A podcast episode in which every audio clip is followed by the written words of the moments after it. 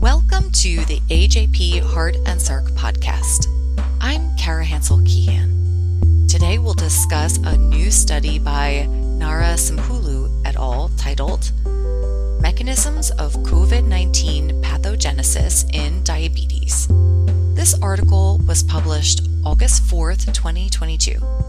Joining us today are Associate Editor Dr. Keith Brunt, Senior Author Dr. Dinender Singla, and content expert Dr. Mark Chappell. Let's get started. Keith?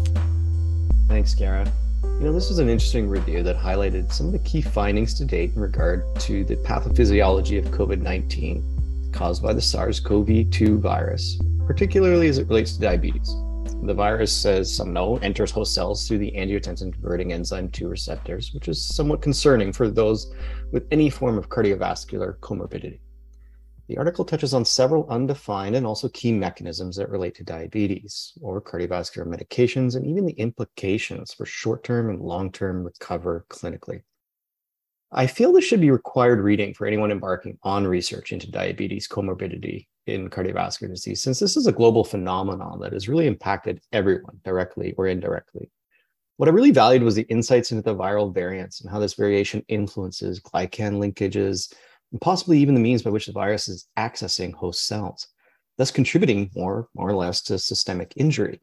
However, it's the implication sections for the varied therapy and comorbidity management, both acutely and over the long term, that is really worth spending some time considering as you read through it.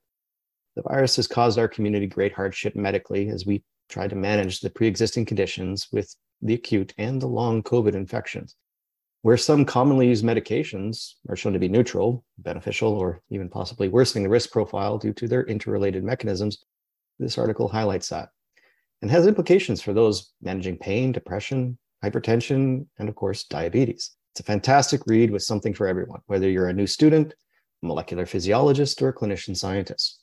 There are questions, concerns, and also some hope on the horizon presented. Dr. Singla, Dr. Chappell, hello. Let's highlight some of this, shall we? I'll start off with you, Dr. Singla. You know, we're rounding out the seventh major wave of this pandemic, and I know we're all tired of it.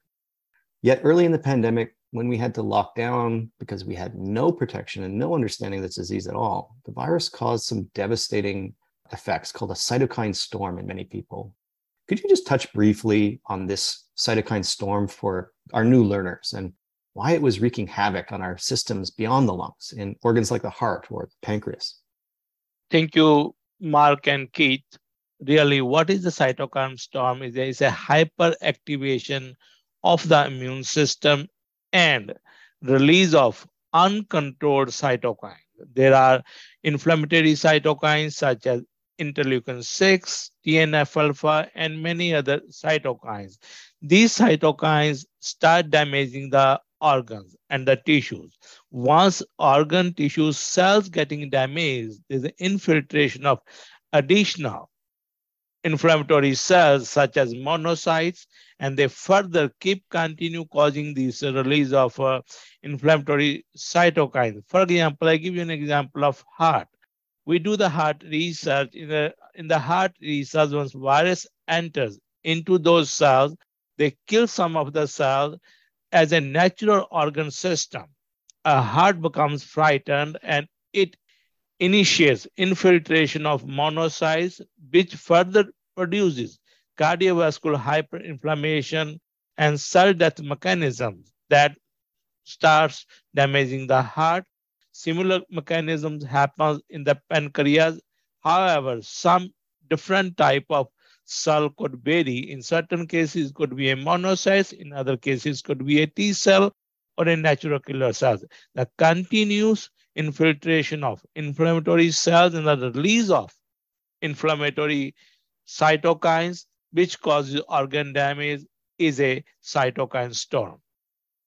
So it's it's almost like a flaming ball that just keeps rolling from cell to cell to cell and having different effects on on each. And I and I think what I took away really quickly was you know something that's been catching my attention, particularly as a cardiovascular person, was the endothelial damage. Now, Dr. Chappell, we probably both learned early that endothelial damage is often quoted as a harbinger of all cardiovascular disease. And SARS CoV 2 seems to be either a catalyst directly or at least is exacerbating all the pre existing comorbidities that damage endothelium. Can you comment just briefly how, how this realm of virology has made cardiovascular clinicians and scientists so anxious about the future of cardiovascular health generally? Yeah, thanks, Keith.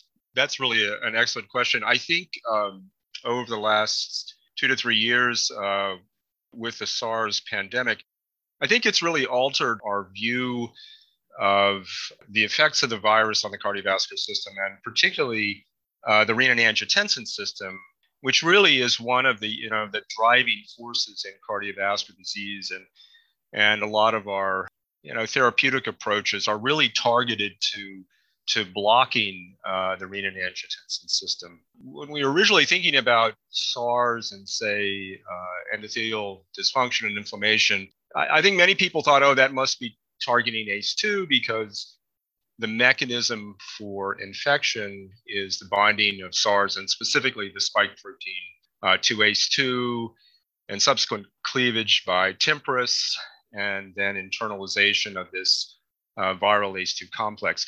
Um, however, I, I, I, think really when you look at the vascular expression of ACE2, it's, it's actually it's, it's not predominant. And, and really the, I think there, the other components of the renin-angiotensin system, such as ACE, ANG2, the AT1 receptor, that certainly could be involved in endothelial inflammation, oxidative stress, more long-term fibrosis. I, I think those are more impacted by overall inflammation that's caused by SARS rather than a local uh, impact on ACE2. Again, we're, we're really the, the vascular expression of ACE2 is rather minor compared to the other components of the renin-angiotensin system. It, it, it's interesting because you know, Dinender, you mentioned that there's different effects on these different cells, and of course, ACE2 is not restricted just to endothelium, but in in several other places. It, the receptor itself is an interesting mechanism because while it's a regulator of renin-angiotensin, it's also an anti-inflammatory. So, does this present us with a, a, a novel pathophysiology that's either a double-edged sword of damage or a catch-22, where we need we need it, but we also want to suppress it? And you know, will that potentially influence how we survive the initial infection, or is it more of a long term impact concern, in your opinion? Uh, as Mark said, that uh, ACE2 is beneficial, and in, in that's why we use the ACE2 uh, ACE inhibitors. Once the levels of ACE2 inhibitor goes up, it shows the beneficial effects. When the virus enters into the system, it binds the ACE2 and it starts decreasing the levels of uh, ACE2 receptor and uh, so the beneficial effects, which are such as anti-inflammatory and vasodilation goes away. But then once the beneficial effects bind, uh, goes away of ACE2, when virus binds that the pathway of destruction starts, which impacts further on the cellular mechanism and cell death mechanism. That's where the uh, organ starts uh, failing. And and so one of the organs that you really highlighted in the article that I appreciated was the the pancreas itself and sort of the meta-inflammatory uh, sequela of disease. So could could you maybe just briefly touch on this? Is is this something that's linking to what we see in long COVID with some of the diverse symptomology? Um, and, and why is this such an important consideration for people with diabetes? This is a very important for a healthy individual for pre-diabetic, for the diabetic. I take this answer into three different uh, components uh, because uh, but let me give you an example of the pre-diabetic and healthy. There are studies which are sh showing very clearly uh, around maybe as high as 20% of the case, uh, cases which when people got COVID-19 and they were having no pre-existing diabetes, they start developing a diabetes. And the mechanism they find out is it's possibly there's a ACE2 receptor on the acinar cells. Acinar cells are present onto the pancreas, which produces helps in producing insulin and helps to decrease the diabetes. Once ACE2 binds to those ACE2 receptor present on the acinar cells, And the levels of those acinar cells and the uh, cell gets damaged and the glucose uh, insulin production reduces and there's an increase in diabetes.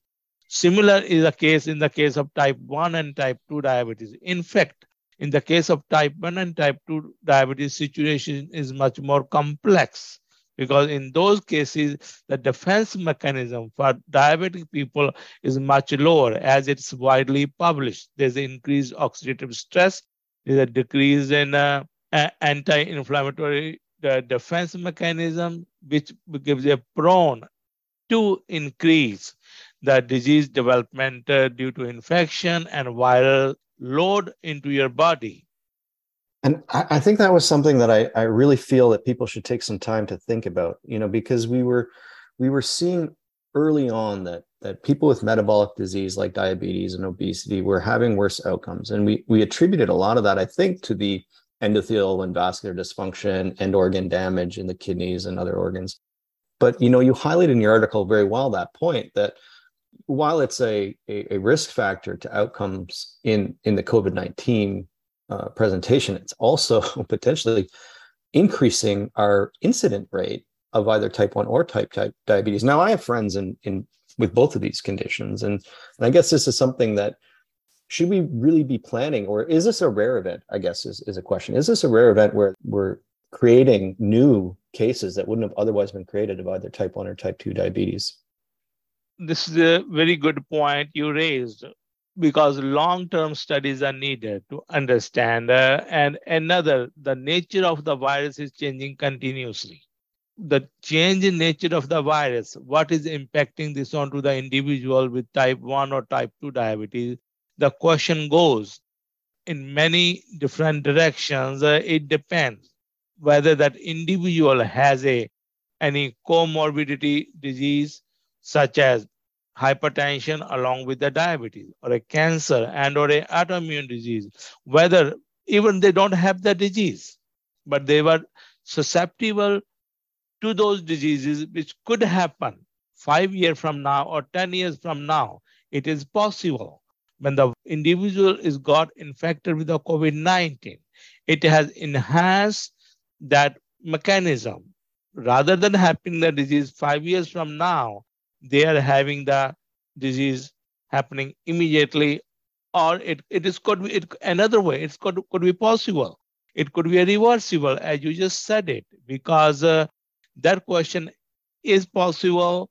There are a number of anti-cancer drugs. I can give you an example of uh, ponatinib doxorubicin. When those drugs are given many of the side effects are reversible whereas many of the side effects are permanent and many, in many cases, people who develop cardiotoxicity 20 years after the exposure to doxorubicin. So there are, this is a combination of factors or individual genetic system could also impact how they're going to develop the disease following COVID-19. That's really interesting. Now, Mark, you know, I, I think going back to you, you mentioned that the hypertension and, and uh, medications like ACE and ARB are potentially intersectional in, in this, either an acute phase or a chronic phase. I, I wonder, you know, for somebody who has hypertension or metabolic syndrome, who's maybe medically managed right now, or, you know, good or or or not so good, what are the implications there? Do you think from what we need to um, convey, you know, to people studying these diseases but also to the patients themselves to, to think about. So I think, you know, again, I, our perspective again on COVID has changed somewhat in, in really that, you know, we have to look at the disease as an acute phase and then uh, certainly brought out in the review article the, the long-term or, you know, effects, the long haulers of COVID. And uh, I'm, I'm certainly was really struck by a recent study in Nature about a much higher incidence of cardiovascular disease, particularly heart failure, atrial fibrillation, uh, in patients who've had COVID a year out. I mean, it's it's scary. The, the numbers, the data is very scary. And the question is then, as you raised, is does this demand a new type of treatment for maybe potentially a new type of disease? One thing that's come out recently, there's a large clinical trial called Nectar, which was treating acute COVID patients with an AT1 receptor blocker to block part of the, the RAS, this ACE AT1 axis, so called classical axis of the RAS or the bad axis of the RAS. But then also uh, in a subset of patients giving directly ANG127, which is the product of ACE2, which has anti-fibrotic, anti-inflammatory, vasodilatory properties. Now, what was quite interesting in that study is both the AT1 antagonist and the 1 to 7 arms of the RAS were terminated prematurely due to deleterious effects as compared to just normal uh, treatment in these patients. The results of these studies then may, maybe it's really reflect on what really are the, the best treatments uh, in terms of COVID. And again, how are we really uh, assessing alterations in the RAS and the contribution of the RAS? And, and even saying the RAS, and really what we mean are there two different arms of the RAS. And there's an ANG2 arm and a 1 to 7 arm. That ACE2 can kind of control that balance. But really, how are we looking at that in COVID patients? And I just want to add that, that I think some of the things that we're looking at is actually other aspects of the RAS, such as autoantibodies that patients generate uh, to the AT1 receptor, to ACE2. And do these uh, autoantibodies also interact with the RAS and are these prolonged, particularly in uh, some of the long-term effects we may see in patients? And could this be a contributing factor rather say than direct effects on say ANG2 or angiotensin 1 to 7? We really also need much better animal models to look at both acute and long-term effects of COVID and potential therapies. Yeah, that's I think that's a good point to make is, you know, do we even have the tools at our disposal? And and it feels so much like we're setting ourselves into a new path where we've disrupted this pathway centered around ACE2 and so many different systems from the and Dr. Singla, you, you identified the immune system becomes you know repressed after after long COVID uh, recovery.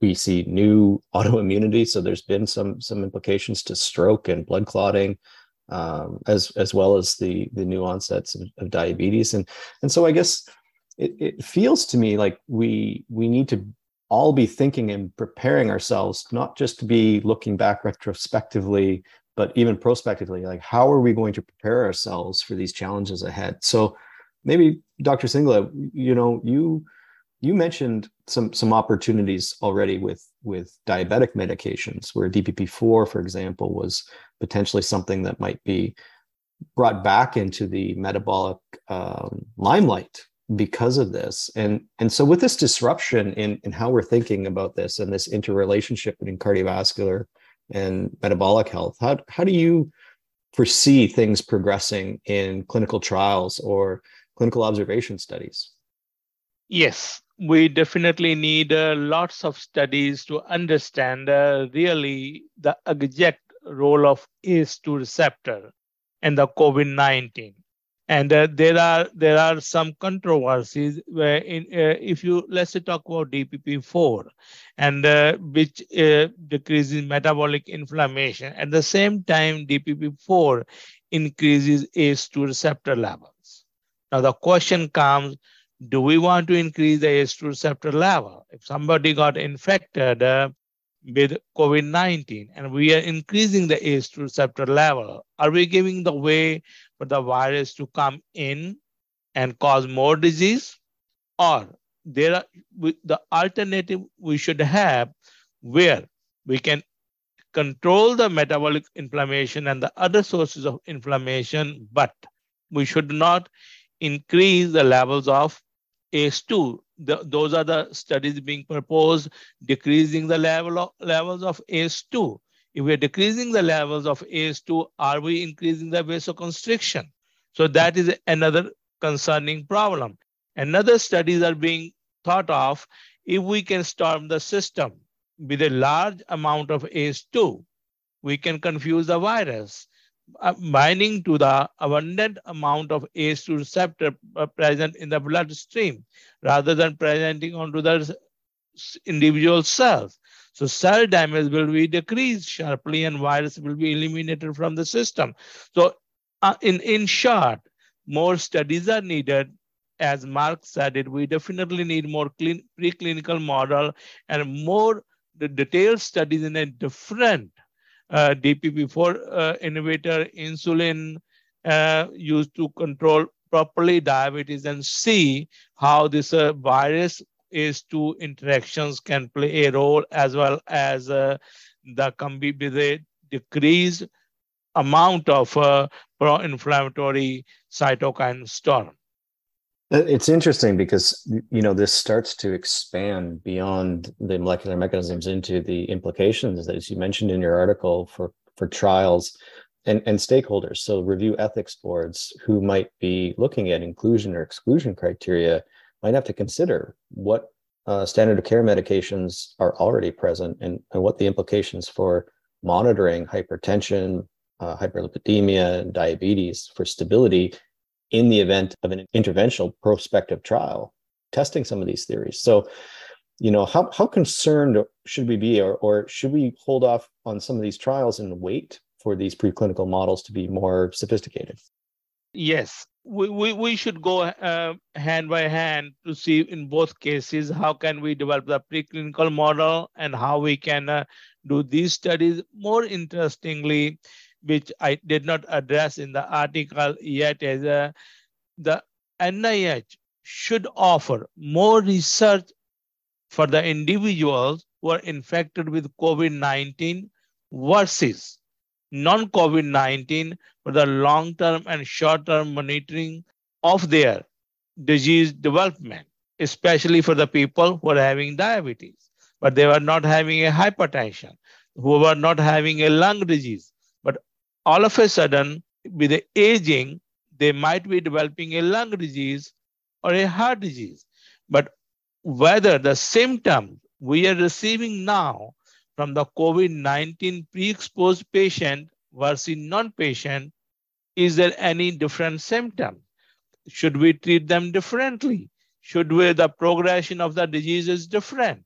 All those questions needs to be answered. And we NIH definitely should pay more attention onto the preclinical models as well as uh, clinical models to understand uh, what are the best methods should be adopted you know, that's an excellent comment. And I, I let me just jump in for a second. I was uh, co-chairing a NIH NHLBI workshop on uh, COVID, and and one of the subjects we talked about was sex differences in COVID and subsequent effects long term. And I know in your review article, you, uh, I think you discuss sex differences, and and you know, it seems that that for COVID, men suffer from this much more than women, and and it's not clear, you know, why there's a sex difference in terms of COVID. And I and I wonder if you you could discuss a little bit. Is that true for diabetes, or COVID and diabetes, or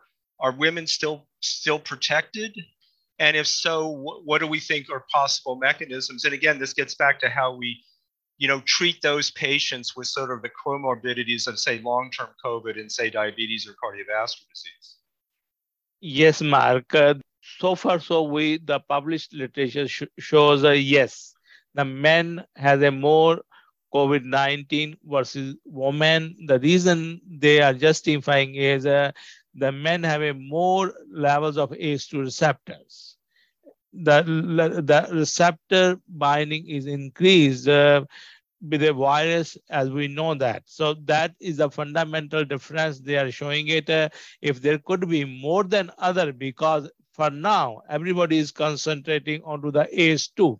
I am definitely sure uh, it is not the ACE2 only. And uh, as we are learning, we have uh, done uh, some studies on the RNA sequencing. There are studies published on RNA single cell nuclear sequencing, the data shows even in the heart that the, there are many structurally differences between men and women hearts. And there are woman heart has a more anti-inflammatory pathways or mechanisms or they can protect the their heart better or the organ better. So the exact reason why COVID is infecting more men not the women, is truly not known. I mean, I think that's an excellent point, and I would agree. I don't think it's just ACE2 expression between men and women, but there have to be other factors, maybe the degree of inflammation or anti-inflammation um, or suppressed inflammation in women that that would explain these differences. And I think then it also becomes important in terms of what happens to menopausal women. Particularly in the cardiovascular field, we think that menopausal women lose the protective effect potentially of estrogen uh, and catch up with men, and whether that's true for COVID, either acute or long-term effects of COVID. And obviously, that's again a growing population, as you said, in terms of as as our overall population ages. And again, that the future of what COVID variants and how they affect the cardiovascular system or diabetes or the, the combination of the two, we just don't know what's going to happen. That is correct. Uh, those are all open questions because uh, you mentioned in the beginning comment this is seventh wave. The virus nature is continuously changing. The spike protein alterations are happening. Whether we are heading towards good direction or bad direction, we still do not know. All those questions will be upcoming and major concerning point is uh, more than 600 million people are infected in the world and around one third of the population in USA, which is around 100 million people, are positive with COVID-19. Those are the reported cases. There are many unreported cases as well. What will be the future of the health and how this cardiovascular health or diabetic health will behave 20 years from now? We do not know. In my opinion, we should be prepared better. Well, I, I think you just nailed it on the head. Dr. Chappell, Dr. Singla, thank you so much for the paper, for the discussion, uh, for the highlight of, of really emphasizing, you know, centers of excellence and priority. This is a virus and a condition that is going to be with us for some time as best we can. We're going to try to prevent people from being infected and vaccinate our population so that we, we have, you know, survivable outcomes, but the long-term implications are huge. So thank you for discussing this. Thank you for the paper. Thank you very much. Thanks for listening to this episode of the AJP Heart and Circ podcast. Our theme music was written and performed by Ray Mitchell. Catch the latest episodes of our podcast at physiology.org slash journal slash AJP Heart.